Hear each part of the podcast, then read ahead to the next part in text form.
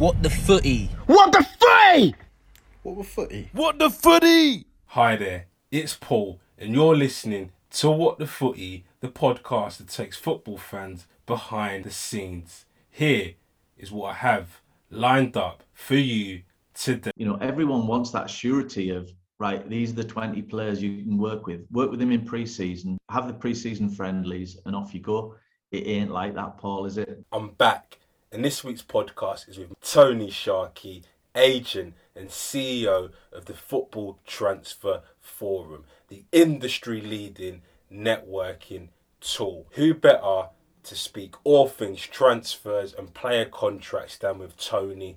Tony spends a lot of his day to day speaking and liaising with sporting directors, other agents, players, chief scouts, and more. So sit back and enjoy us ramble on about how transfer strategy differs from club to club to release clauses. Should they be in every player's contract? Who knows? I'd love to hear your thoughts. So, guys, I hope you love it. Not like it. I hope you love it. So, you know what to do. Download, subscribe, rate and review, and tell a friend to tell a friend. Let's go. Knew Sam Allardyce liked me, but I didn't know it was to that Imagine extent. being a kid in primary school now supporting Arsenal. powerful people, and I think they need to recognize that. But then also, they need to be represented the right way. and sport in general is nothing without fans. uh, based on you know one single source of revenue alone, that being the TV. doing so well in the league. Let's just win this to appease the fan. Welcome to the What the Footy podcast. Great to have you here, Tony. How are you doing today? Um, really good. Yeah, very, very happy. Um, one of my long-standing clients just signed a good deal yesterday at Middlesbrough Football Club. So Nice. yeah, I'm on a bit of a roll. Yeah, everything's good. Nice, good. It's good. Uh, I was just saying that this is my first one I've recorded in in quite a while. So if I'm, if I'm a little bit rusty, you got to give me give me a bit of leeway there. Yeah. You're a professional. I know. I've seen you. I've seen the What the Footy podcast. I heard the What the Footy podcast, and I know you're a pro, seasoned professional now, Paul. Definitely. No, cheers, thank you. But we start the show off with um this question, which is, what is football to you? A business or a sport, and why? Oh, that's a tough question. Um, it started out as a sport. Uh, you know, when when you're growing up as a kid, you're just watching football. You love football. You want to be a footballer, which is what I wanted to be. Um, it's not until later on I didn't make it as a footballer, and I started becoming interested in the agency side of the business that it became more a business than a sport um, and certainly, you know that I think football has al- almost always been professional, hasn't it? It's not like rugby, where back in the day it was played by amateurs. Um, football, maybe in its roots many, many moons ago, you know, professionals have always been operating. uh, You know, players have always more or less always been professional footballers. So it's it's definitely a business now for me. Um, it's how I earn my living, um, which is, you know, as if you could pick a job, any job, doing something that you love doing anyway is absolutely fantastic, isn't it? No, hundred percent, and and we'll obviously get get into more about your journey, obviously playing football a little bit later on. But I just thought it'd be good to to sort of start off with talking about transfers and, and, and the current landscape of things right now because it's it's crazy because I think it was only about sort of last year or so we're seeing obviously a lot of clubs having to lay off a lot of staff and I think we're now in a position now where obviously we've seen the French league has been suffering a little bit with the TV deal. Obviously now Amazon have stepped in quite a few Liga Mm. clubs like Barcelona are, are sort of um, have, have a lot of debt on their hands, and, and we're seeing Inter Milan having to having to sell some of their best players, all while the likes of City, Chelsea, and uh, United are doing big business. What's what- what's the kind of feeling within the camp, sort of in, in the agents landscape right now? Paul, you've summarized it Yeah. really, really well there. You know, in fact, the actual clubs in the Premier League have probably come out of this pandemic. You know, it's caused financial chaos. You're absolutely right. It's caused financial chaos in many markets. you know, our big clubs have taken a hit financially. Um, when we look further down at the Championship and League One and League Two, they've taken a massive hit. You know, they're very reliant on the income received from crowds. But yeah, you're spot on. You know, the financial um, problems that ha- not having any spectators in your ground and the knock-on effects of that have been felt right throughout the industry.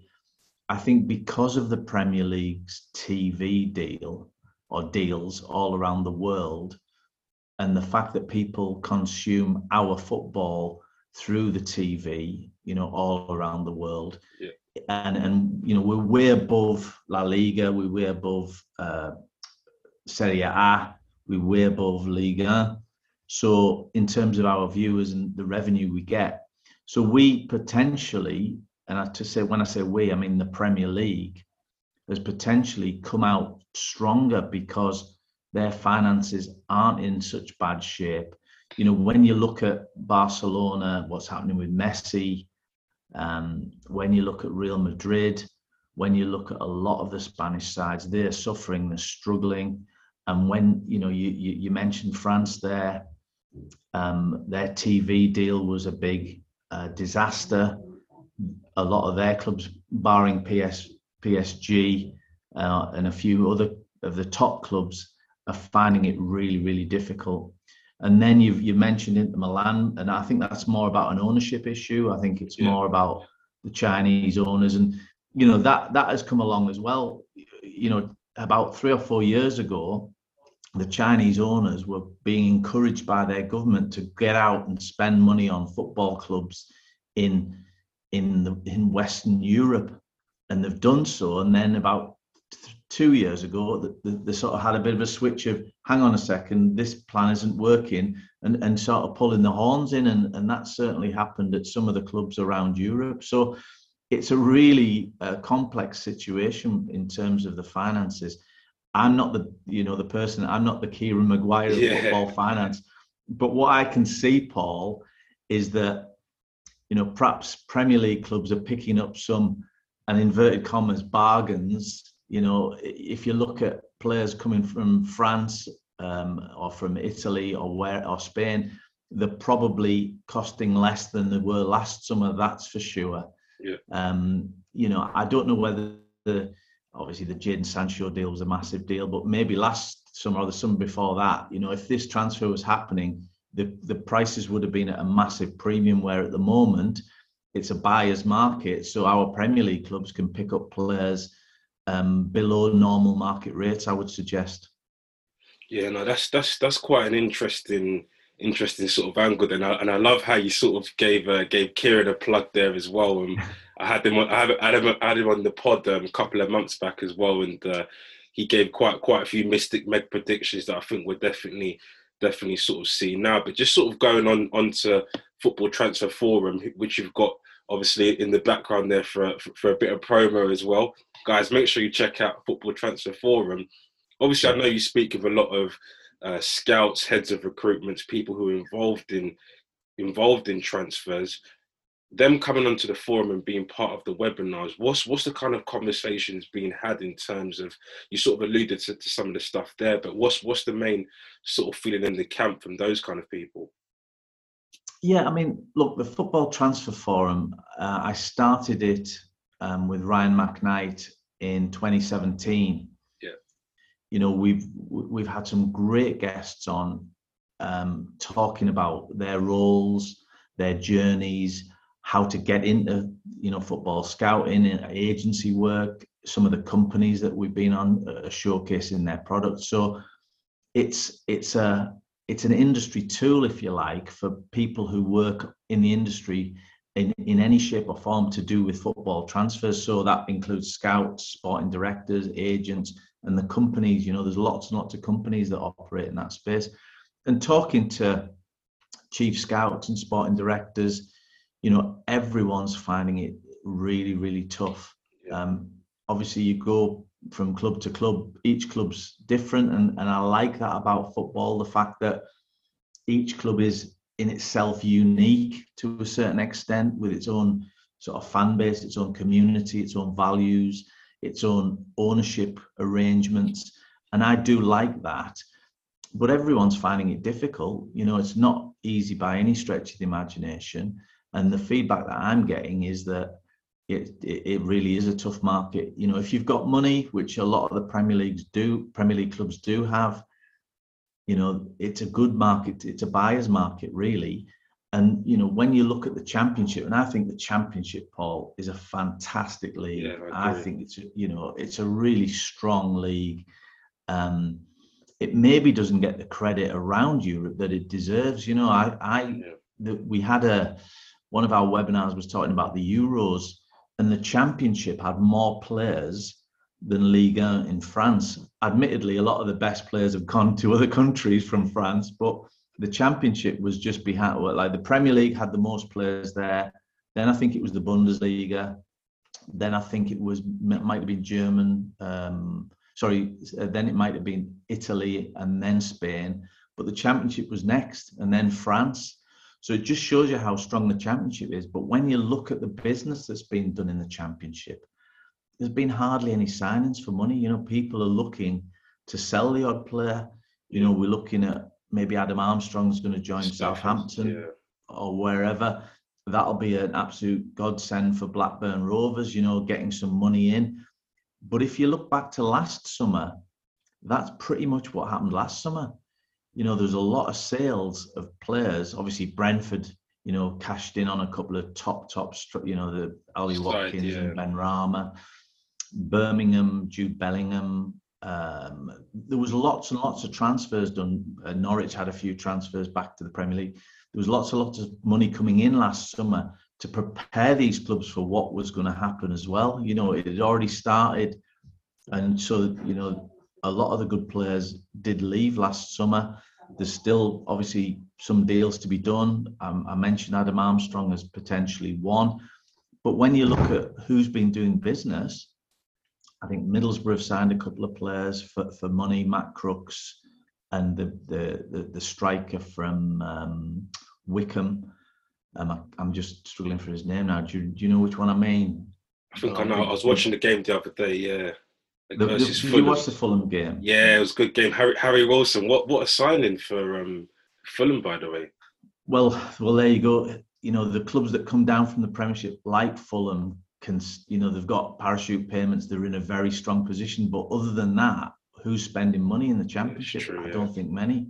You know. But, but even just on your point there about um, championship players and, and player sales, I had Neil Banfield on the, on the podcast, who's um, assistant manager at, at QPR, and, and and one thing he sort of mentioned there was the amount of he was basically saying a similar point to you and how underrated the championship is. And if you've looked at the last couple of years, whether it's players like Matty Cash or or Eze coming over to the Premier League and making that step up, these these are some top top players who have done that, and it'll, be great to see what what Michael Lee's saying, the likes of Adam Armstrong, if he goes to to Southampton, can really do and deliver. Because I think, like you mentioned there, these these are very very very very good players.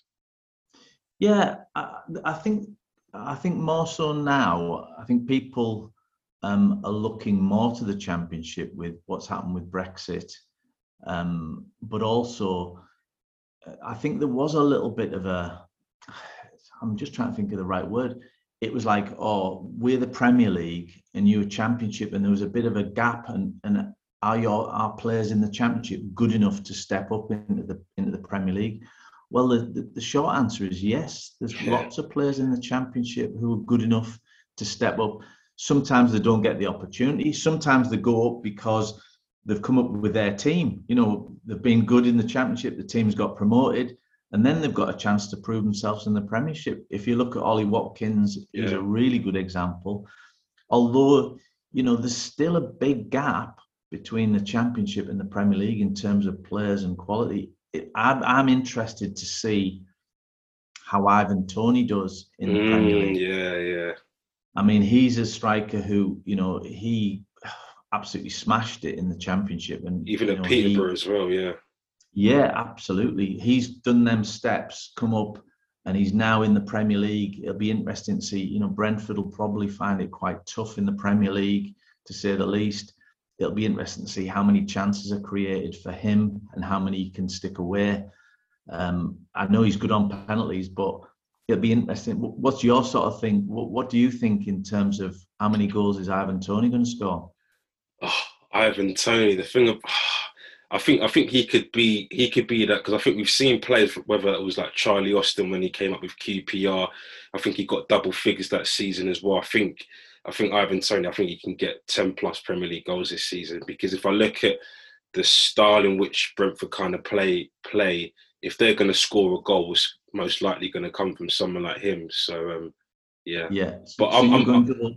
You're going double figures. I'm I'm going double figures and I'm going sticking my neck out. I'm saying Brentford Brentford to stay up as well. Wow, wow, Yeah, great stuff. Well, Yeah. I, I'm going for eight goals for Ivan Tony. yeah. right? And I hope he scores more. He, he may well do, but I'm just I'm I'm I'm just thinking it's going to be really really tough in the Premier League.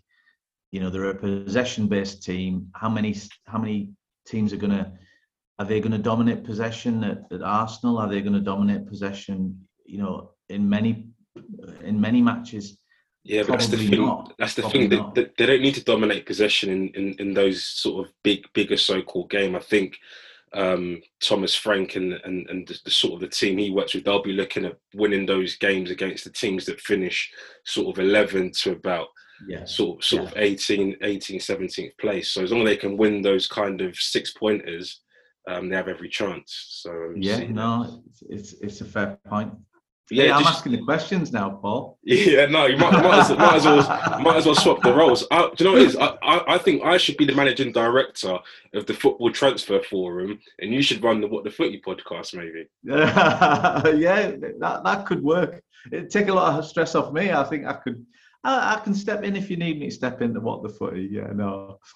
No, that's brilliant. But yeah, just just going on to, to some of the stuff you mentioned there, I'm fascinated to know a lot more about the whole concept of doing business early. Typically, hear fans sort of moaning a, a week before the season starts or the season started. Why aren't enough players in? We still need this player. We still need that player. I think it's quite a fascinating concept because I can kind of imagine most clubs will have a transfer committee with uh, with the chief scout, the head of recruitment, the sporting director, um, get get the sort of the budget signed off, kind of have a sort of a list of players they, they want to try and sort of target, whether that list sort of comes to fruition, but sort of working from that and sort of sort of managing that. How how early does business business really start? And are you really surprised when you see deals go go right to the wire? Um, yeah, no, I'm I'm never surprised when deals go right to the wire. Um, do, do you know what? Every, I think I said it at the start. Every club is different, and how each club is sort of managed internally, and how they're. You, you mentioned transfer committee or the key players in you know in each club can be can be different. It can be the chief exec who's driving it with a sporting director. It can be the manager who's driving it with the finance director. It can be a group of people working as a unit who are identifying the players, identifying the targets, and then going for them. I think once the clubs have done the scouting and the sort of due diligence on players who they're targeting, that's when the fun and games begin, I think, because let's, you know, let's say you have a list of five strikers that you want. The club may start really early. There might be one who's obviously up for sale, or he might be coming out of contract. He might be a free agent. He might be. Um, everyone in the football business knows that that player will potentially be on the market for whatever reason in the summer. So it is a first come first serve basis. So the club wants to get into their first target and talk to the agent, find out what what the situation was, find out what his expectations are. Would he come to this club? And it might be a no. It might Yeah. be, sorry, he doesn't fancy it, or he's going somewhere else, or th- there's something else on the agenda, or it's he wants the next league up, or whatever it might be. Might be geography. And so they'll go to the next, the second one, and so on and so forth. Now, that process is a time consuming process. Yeah. And there's also things where the player might have and the agent might have three or four clubs all vying for the same player. I'm sure that was probably the case. We talk about Adam Armstrong. That was probably the case. I know Palace apparently were in. Um, there was another club in. I'm just trying to remember which one it was, or in the media. Obviously, Yeah. I'm not party to the deal, so I don't know exactly what's happening. And and each club will be talking to the agent and potentially at a later date to to, to Blackburn Rovers to see if they can do a deal. And and the agents obviously and with with his player has got to advise him as best he can, pick out which club he thinks would be the best for his football career. And it might be that finances are up there as well, might be that geography's up there as well, who knows? So that particular process doesn't happen overnight. And again, it might be that in some cases, and I've heard this statement so many times this transfer window, we've got to sell before we can buy we've got to sell before we can buy. If everyone's saying that, the market's stagnant, isn't it? And that's Yeah. probably what's happening quite a bit in this particular market. People have got to sell a player before they can do any business themselves. So, you know, maybe the fact that Southampton got some money in enabled that to then go right. Let's get the let's get the Adam Armstrong deal or whoever else in because now we've got the money to do that, and that's taken them all this time in a little bit of a way. I used I used the analogy of like the housing market. You can't Yeah, move into your gonna say, yeah. until they sell theirs. You know, Yeah, unless it's It's chain a free. little- it's Yeah. yeah. yeah, Unless there's no chain involved, where that means the club's got money or he's a free agent. There's you know there's no chain involved, and you're just saying right, we'll pay the money, we'll get him in. And in them cases, and look, it's not just the fans who are wanting the signs on day one. The head coach, the manager, call him what you want.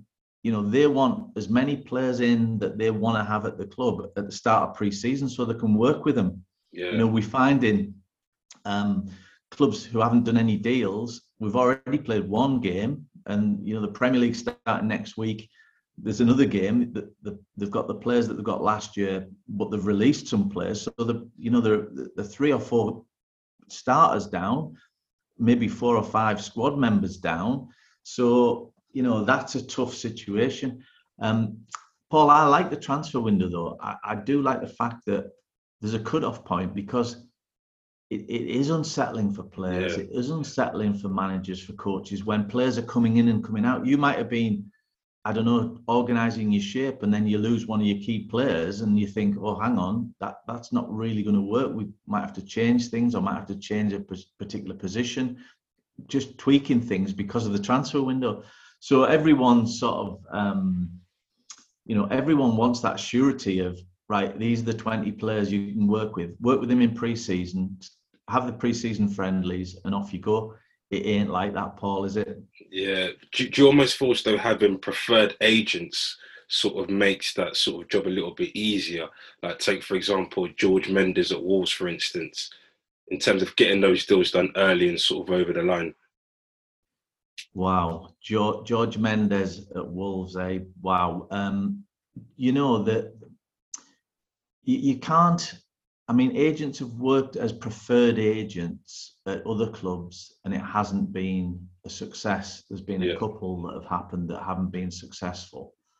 Um, George Mendes, in my opinion, has been fantastically successful for Wolves.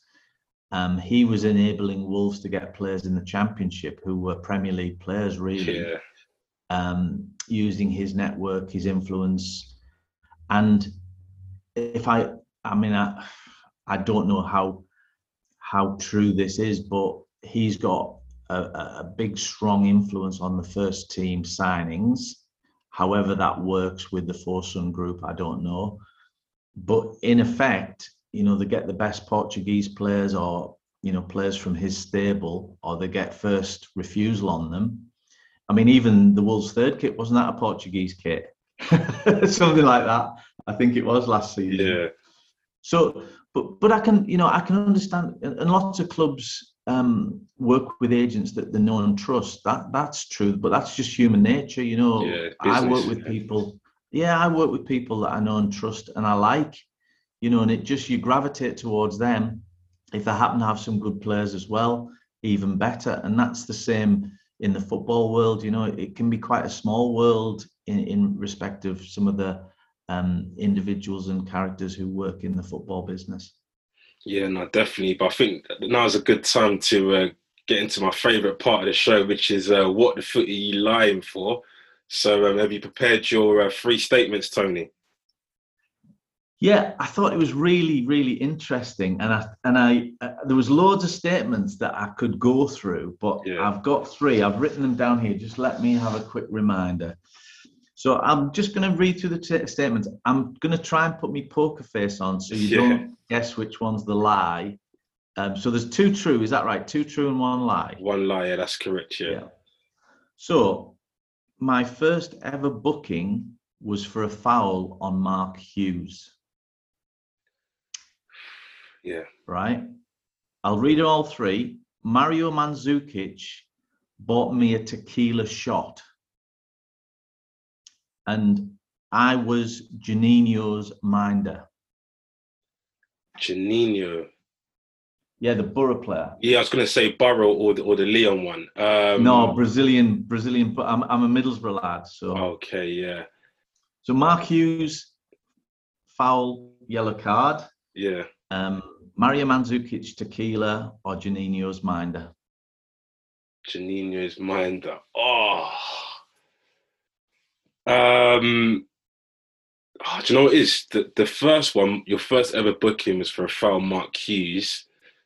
Um, it's just so specific um, that I think maybe that might be the lie. So maybe it was another player, but it wasn't Mark Hughes. Um, the the Boro one, you're a Boro fan, and Juninho's like arguably like one of your best ever players. Um, so I feel like that's that's the truth because you're because you're proud of that. and You wanted to get that one out there. Um, and the middle one was oh, Mario Mandzukic buying you a shot of tequila.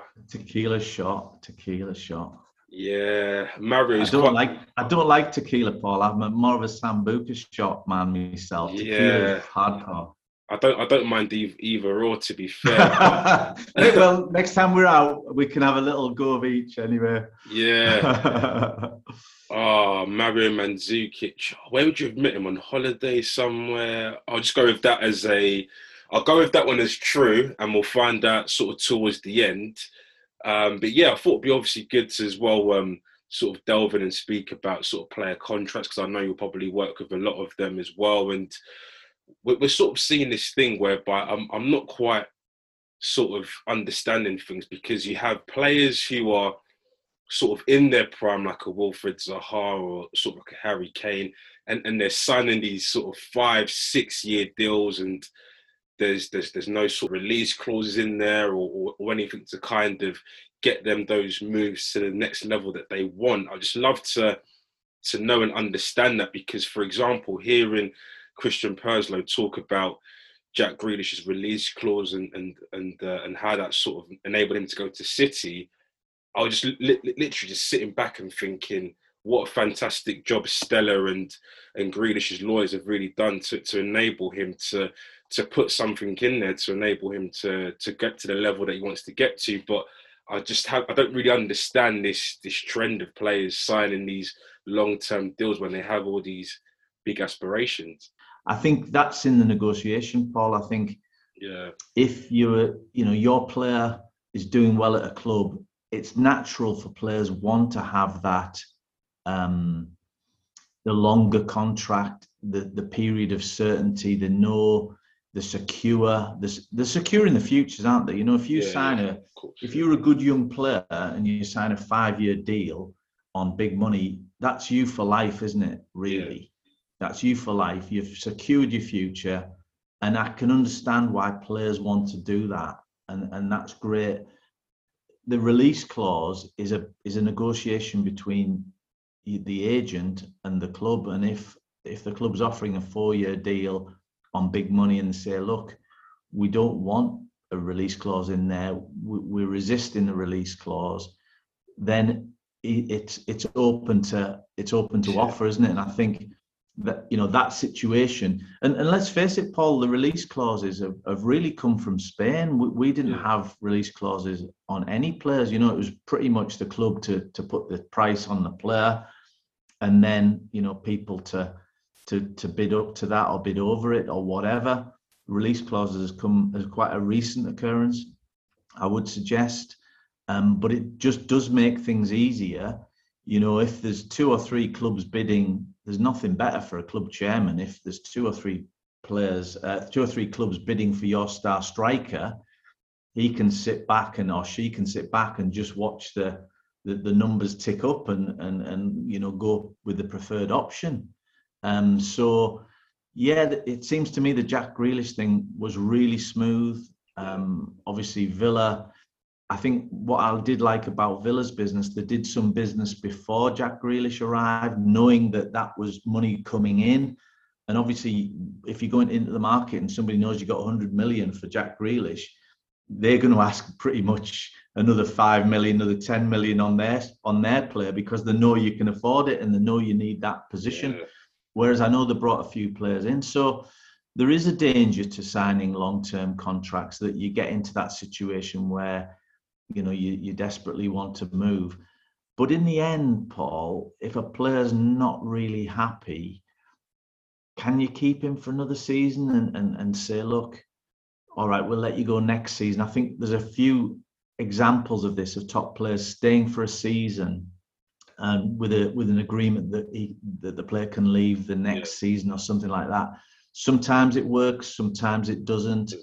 Um, I mean, interestingly, up at Newcastle, the, the very you know they do like signing long term contracts because they're protecting the transfer value if a player does really, really well. So a player's got a long-term contract. If he's got a year left, he's not going to be as worth as much if he's got three years left. You know, you're in a much stronger negotiating position if he's got three years than you are with one year left.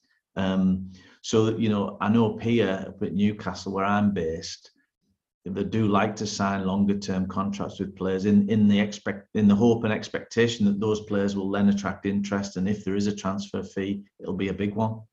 Yeah because it's, it's a funny one because from a club perspective you want players on long term deals because you hold all the chips. But then from the players perspective you, you want the certainty of a long term deal but at the same time you may want to make that step up and you have to effectively look after your own interests. Like i had had chris kirkland come come on the podcast and he spoke about um, almost being forced out the door at wigan. It's a thing whereby if, if, a club wants you gone they want you gone. So at the same time the club has no loyalty to, to players. So players have to have to find ways to to look after their interests as well. So yeah paul paul you, you used the word loyalty there yeah. And and let's be let's get this right. If a player's not doing it for a club, they won't keep him on. You know, uh, players have a very short career um, generally, and most players that I know want to play as much as they can, and they want to get as high as they can. You know, there will be some players who say, "Oh, listen, I'm, I've I've been born and bred in Liverpool. That's my club. I'll stay there for my whole career. I'll be happy." You know that's absolutely fine but that's not the norm is it? It's normal for players to you know they're playing football professionally they're playing to make their uh, living to you know that's what their job is. And most of them want to be get as high as they can win as much as they can. And i think that's that's the you know that's the goal. If if your player says oh no, I'm happy sat here. I only ever want to be a League Two player. I've never heard anyone say that. Yeah. I've never heard any of the players that I've dealt with ever say, no, I'm happy in League. I'm happy in League Two. They all want to be better, get up the leagues, play for as much money, play for the bigger prizes, play for you know whatever floats their boat. Most of them are driven to to play at a higher level as as they can. And and and you know, let's put money to one side. At the end, these and the players you mentioned you know they'll be all right for the rest of their lives probably. Yeah. I think i think some some you know some of your targets are you want to win trophies you want to be in the champions league you want to be in you know the top of the premier league you want to be you know competing with the best. Yeah. and and and that you know we've just had the olympics on a different level but everyone wants to be competing with the best don't they? So you know football is no different really yeah, and, and I was going to ask as well, just, just just linking it back to yourself. Did you feel like your sort of how do you feel was your experience obviously being a being a former professional, how, how does that really shape how you look after your players as well? Well, I, I really, Paul, I wouldn't call myself a professional footballer. I had one year at Leeds United. So Yeah, what happened to me, Paul, was um, I only wanted to be a footballer. Um, Leeds was my team. I grew up in Middlesbrough, but I was supporting Leeds. Uh, it just happened that they were, I think it was one FA Cup back in the day. They beat Arsenal in the FA Cup final. I started supporting them. I always liked Middlesbrough as well. I'm a bit of a strange one in that respect. Uh, two clubs. I was ball boy at Middlesbrough. I've been on trial at Middlesbrough, but I went to Leeds when I left school at 16. I was an apprentice there. I, I loved it, Leeds. It was fantastic. I had, a, I had a year's pro. I think it was hundred pounds a week, Paul. So I wasn't like, but that was in the early yeah, eighties. yeah, yeah. I could afford a decent shirt, I remember, although I think some people would beg to differ. But um, no, so I was a I was a pro for a season there uh, for a year. Um, got released at 19. Um, and what happened to me, really nobody bothered from the club. You know, once I'd left, Yeah. nobody helped me. Nobody helped me. Um, it was a scout. There was a scout who found me a, a trial at Darlington, right? He rang up the house, said he'd got me a trial at Darlington, and Darlington were, well, the equivalent of League Two at the time. So I went to Darlington on trial, played a game. They asked me to stay another week, played another game, did really well.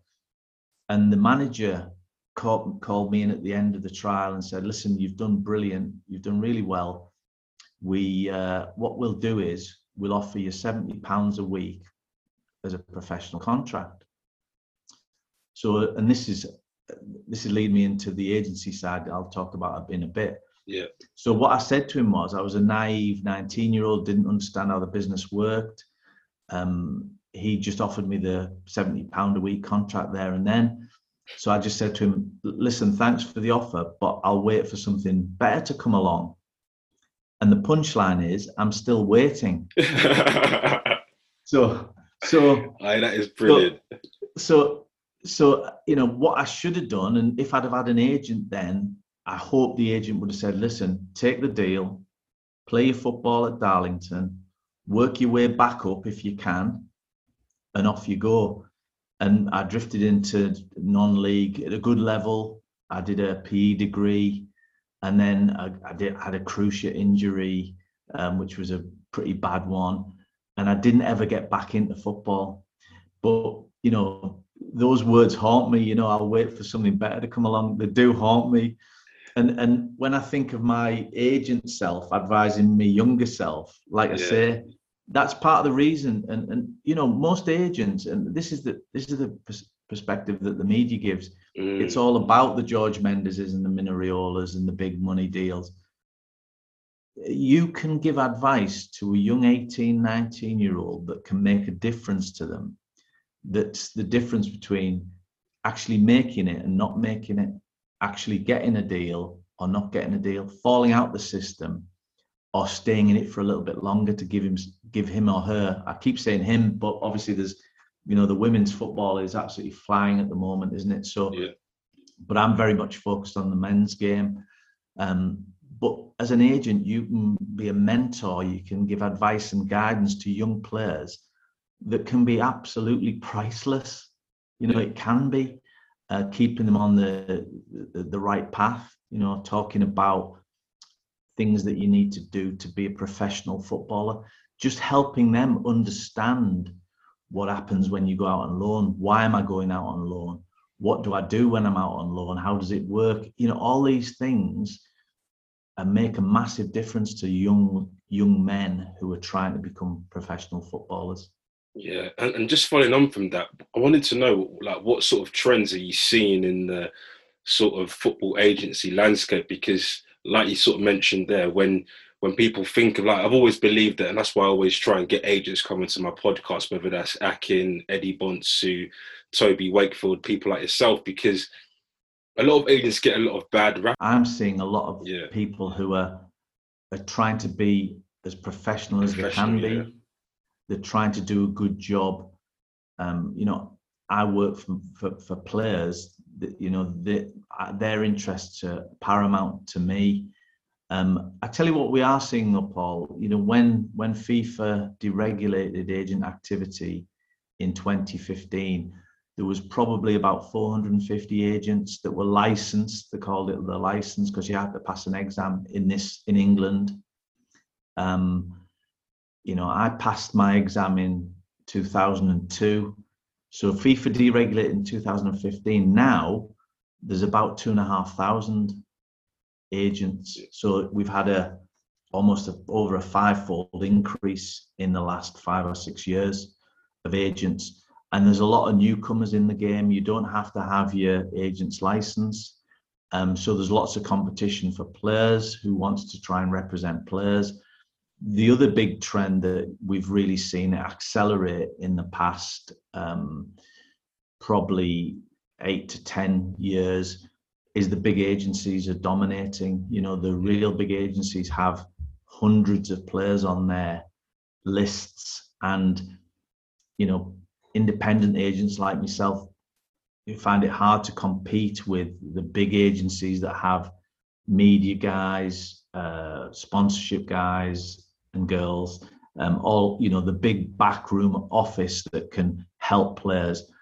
But I think more importantly for us, the independents, it's that personal service where you know I become very close with my clients. In fact, client doesn't really co- cover the relationship. It's more like friends, you know. Yeah, and, yeah. and when when they retire, the players retire. You know, I'm still in touch with them, and I'm well. There's a couple of them who are coaches and managers now, so you know they're still in the game. But there's a couple that aren't, and, and I'm still in touch with with those guys. So it's um, you know the the the trends I think there's more people wanting to get into the agent field. That's certainly true. I think the big companies are dominating, and we've seen, you know, we've seen the American um, sports agencies take over Stellar, uh, take over Base, take over Key Key Sports has gone into Wasserman, I think. Yeah. So the Americans have seen that the agency field.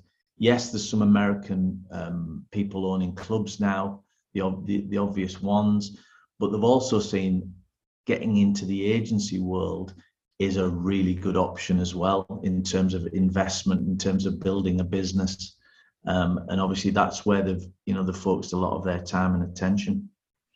Yeah, no, definitely.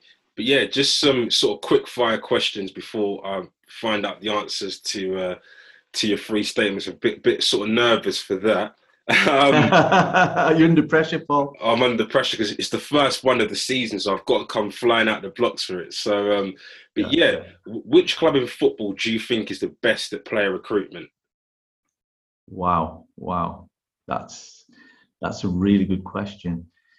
Do you know what? It would be helpful, and, and there's lots of people out there who are very good with stats and spreadsheets and dissecting football and analyzing football so much better than I could ever do.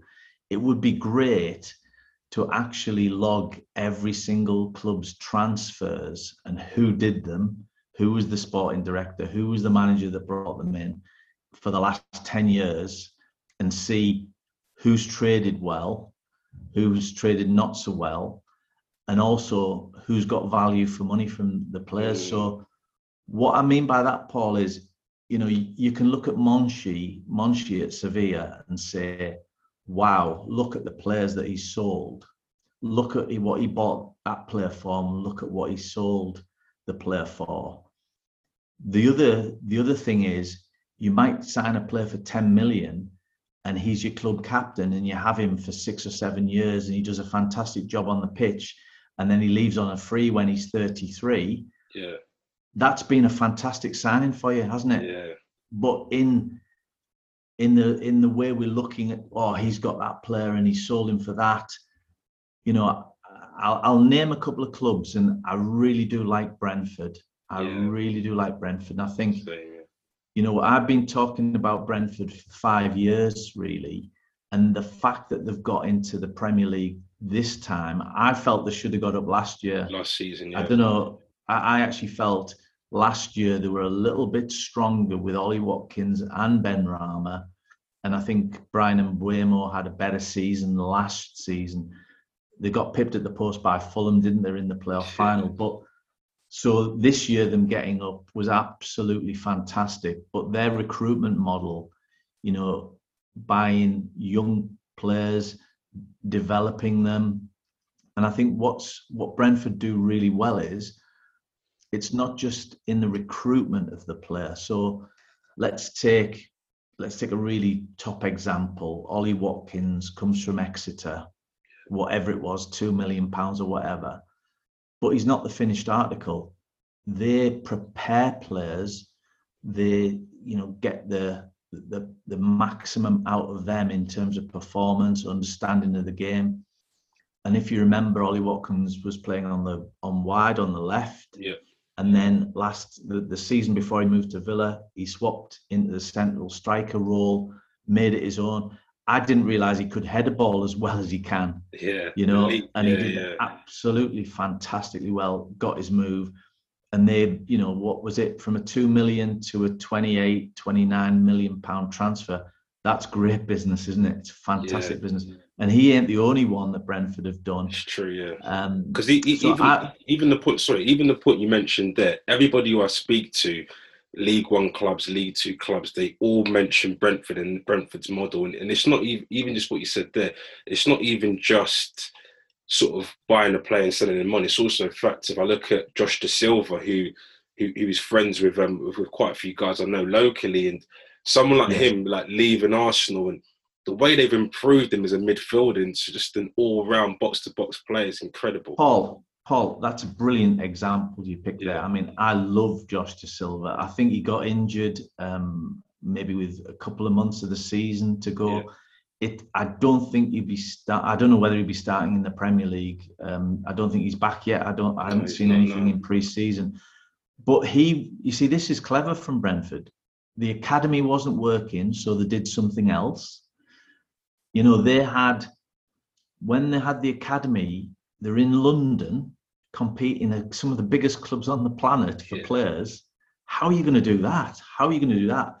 The only player who they'd had through the academy was actually, or that had money from, or had made a serious dent, was Alfie Mawson. Actually, Alfie Mawson was in the academy. He wasn't really fancied. He'd gone out to Wycombe, and then Barnsley signed him, and subsequently Swansea signed him, and they got a sell on from from the Barnsley transfer, I think, or maybe the Wycombe transfer. But you know, they created the B team, but they also looked at those players who drop out of the big clubs or they can take from the big clubs at low fees. And I think that's a really interesting market because there's lots of good young men who can't get in the first team. And it's not surprising because the first team is like Yeah. massively up there, isn't it? It's unbelievable. They have to either go out on loan or maybe a Brentford can take them, mold them, develop them. And like you said, that's a great example. He's a he's a Premier League player all day long, Yeah. uh, Josh Dasilva. Um, for me, No, hundred percent. And uh, I was going to ask, uh, which club do you think has done the best business this summer so far? oh wow. Mm. Um, is it easy just to say Man United? With I mean, obviously everyone loves Jadon Sancho. Um, is it? I'm, I'm, yeah, I'm not. Are you talking about Premier League, or does it does it matter where where I pick the? Doesn't Yeah, really matter think- because ev- ev- everyone Yeah. shows a lot of focus on the Premier League, but there's there's there's more clubs in England than, than just the twenty in the Premier League. But Absolutely. Um, you, do you know? I was going to say Leicester. I I, th- I like what Leicester. You know, Leicester yeah, have been um, a, a- a fantastic club. You know, when they won the um, the Premier League that year, it was incredible. friend of mine, Steve Walsh, sporting director, he was the guy who signed Kante and Mahrez. So Leicester was probably up there with the Brentfords of this world because you know signing Riyad Mahrez and Kante for very small money and, and getting them into the team and you know doing what they did and then selling them on as well was fantastic. Um, I'm interested to see how Patson uh, Daka works out Yeah. for Leicester. A friend of mine had a, a role in in in that. Um, so that'll be interesting. And I, and I do think Leicester are doing a hell of a lot of things right, you know, on the pitch and off it. They've got a, a new fantastic training facility that they've um, that they've now got, and that's where I am about. You know, it's it's all well, well and good bringing players in, but you've got to try and improve them when you do bring them in. You know, you're not just bringing them in because they're at the top of their game. You're bringing them in to improve them, to help them become better players, to give them that Premier League appearance if they haven't had it before, to get them playing in the Premier League. And if you if they do that successfully, then with respect to Leicester, Yeah. your Chelsea's, your Man United's, whoever will come. So yeah, I think I think Leicester have done done some decent business. Villa have done some decent business, both incoming and outcoming. Yeah. You know, absolutely. Um, yeah, I, I mean, have Liverpool done anything yet? Not not really. Not One yeah. one centre back in. Um, which is your scarf? There's that. Who is that? Uh, Schalke's from one of my previous guests, but I'm an Arsenal fan. Yeah. Oh, you're an Arsenal fan. Yeah, What, yeah. what what do you think of the Arsenal business? Um, I think Ben Ben White's a good a good signing in my opinion. I think he's one for the future, solid. and and Yeah, in terms of yeah. The strategy we're going for now, in terms of people like Kieran Tierney, he was sort of 23, 24, building for the future. Um, I like that. Uh, Sambi Lokonga as well, sort of uh, referred by Thierry Henry, works with him at Belgium. Happy with that as well. Nuno Tavares, um, a player who I've kind of been looking at when he was playing in, in, in Portugal as well. Happy with that, but we need to we need to strengthen a bit in, in, in the midfield as well. I think, and um, potentially also need to maybe have have a bit of a of a reshuffle and maybe get get a few a few boys out the door maybe as well. But Yeah, and what about the goalkeeper situation? What's happening there? Has he impressed you? uh, Leno, Mm. yeah, I think um, I think he's a good goalkeeper. Um, I was a bit obviously sad to see Emi Martinez leave. Obviously, um, sort of been with us for Another great signing from Villa, yeah. Yeah. I was speaking to the Villa goalkeeping coach. Really good. I mean, he's he's flown, hasn't he, since he left Arsenal? I mean, I saw him. I saw him down at Reading when he was on loan. Yeah. Um, but what he's done in the last year to 18 months has just been phenomenal. And obviously, he's now a, a, a champion with Copa, winning the Copa Yeah. America, isn't he? With Arge- you know, being in goal for Argentina, how that that's massive, isn't it? It's absolutely massive. Um, I think he's a big loss for Arsenal. I, I really do. I think he could have been number one for some years to come, and it looks like he's going to do that for Villa. Yeah, you know it is? We just need a bit more, but it's it's a thing whereby I look at what other clubs are doing and studying them, and even Aston Villa. Like I think Emi Buendia and even even Danny Ings. Like I think I looked at the stats for. I, I've been a big. I've been screaming about Danny Ings for the last two to three years, and and I've Oh, never wow. I've never I've never understood why no club has really gone in for him. I think his stats are Yeah. since the start of the 2019 season, not including penalties, only Harry Kane and Mo Salah have scored more goals than him. So, Wow, wow! I didn't looking. Yeah, yeah. look at looking at a player like that, I, I don't know how the likes of Tottenham, if they're going to lose Kane, aren't aren't looking at someone like him or or and potentially other clubs as well. So, so yeah, Yeah, no, no, it's it. Look, listen, it starts next week. It's going to be a really interesting season. It's great the fans are back as well, but but I think there's a lot there's a lot more to be done in the transfer market. You know, Yeah. what is it? The 14th of August. Um, we've got two weeks left.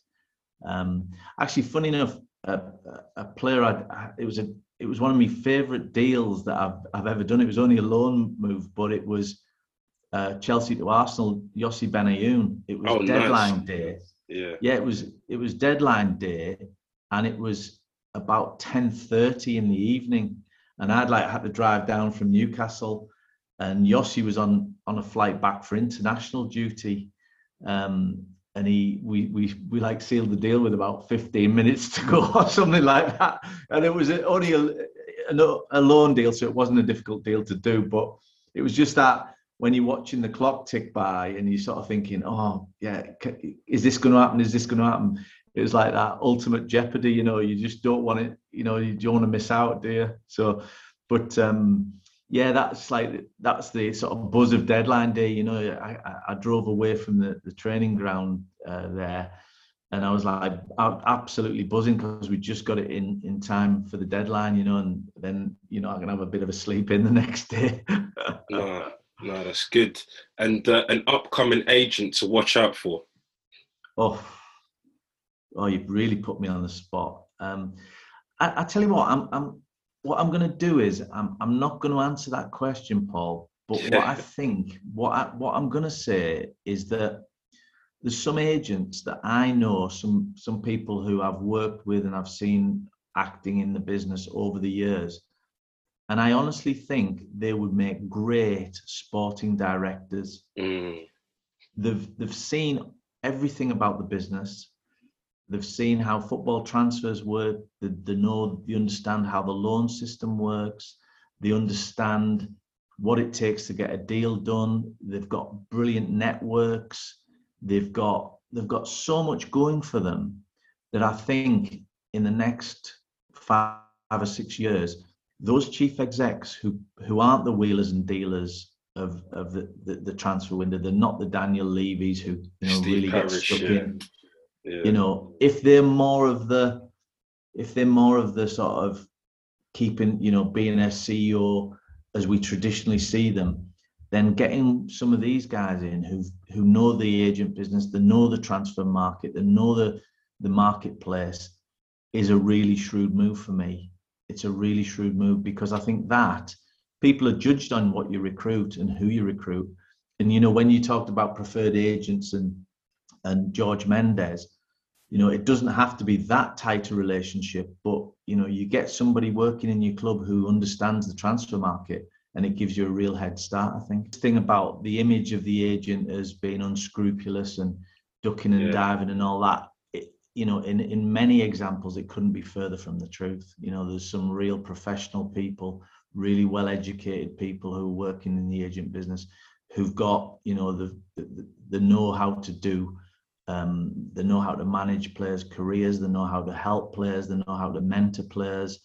And for me, those guys would be great working in a club environment. If you're a young player and somebody comes to you and they're from a big agency and they, and, they, and they mention the name of the big player who their agency looks after, don't be blinded by that. Go with the person that you think is going to be best for you, who's going to give you the most time, who's going to give you the best attention you know you don't want to be uh, hard to get hold of. You you know your agent needs to be present he needs to be watching you he needs to be coming up. With you know we've had some lads up in newcastle whose agent maybe come from london uh, sign them up. Don't see them until it's time to sign a deal or until they get released and and sometimes they don't hear from them if they get released you know? So Oh, wow. it's important for the agent to be to be present to make sure you know you're watching their games or you know what's going on and you're you're actively involved in their um their career No, I think I think that's that's really important stuff like analytics, sports science, sort of helping them with those aspects as well. And and basically, in short, if you're a young player, you want to you want a really good hands-on agent. Get get at Tony, get at my man Tony, get at my Oh, man Paul, Tony. Paul, I, I hope I've this advert for me has been a successful one. No, that's good. That's good. But it's now time to reveal your answers to uh, what the footy you lying for. Yeah, so I'll I'll go through them. Um, or do you just want me to cut to the chase? Which No, go, wait, Go go through go through each of them, but tell me which ones which one's the lie first. right. The lie was I was Juninho's minder. I was never Juninho's minder. Um, that that one I had to make up. I just had to think about it. Um, my first ever booking was for a foul on Mark Hughes. That was in the FA Youth Cup at Old Trafford. Um, in fact, we'd drawn at Elland Road. We went to Old Trafford, and they Norman Whiteside was playing in their first team, and they brought him back into the under 18s to play against us in in the Youth Cup. I think it was Oh, wow. quarterfinals of the Youth Cup. But the best player on the pitch was Mark Hughes, which was great. You know, Norman Whiteside, fantastic player. But Mark Hughes on the day was a bit unknown, but he was the best player on the day. So hence I kicked him, and it was a straight well, it was an obvious yellow. Uh, the Mario Mandzukic thing. One of my friends has a, a big player at Atletico Madrid. I was over there watching him. He's the goalkeeper, actually, Jan Oblak. Oh wow, yeah. Um, I was over there as his guest watching Jan play um, Mario Mandzukic after the, the, the beat um, Real Madrid 4 0, I think, at home in the old stadium. The old stadium. Mario Mandzukic was at the restaurant we went to after the game, and he sent our table over. He didn't send it over to me, but he sent our table um, shots of tequila, which was Nice. great. No, You know. good. And and Jan Oblak didn't have his. I had to have his. Uh, you So know, you had so- t- so you had t-shirts of tequila that you absolutely hate. Yeah, yeah, yeah, yeah, absolutely. But yeah, it was uh, a nice night in Madrid. No, that's good. That's good. But yeah, we always like to end the show with the what the footie questions. So we've kind of alluded to quite a few things so far, but what the footie needs to change or happen within your space. Oof, that's a real good question.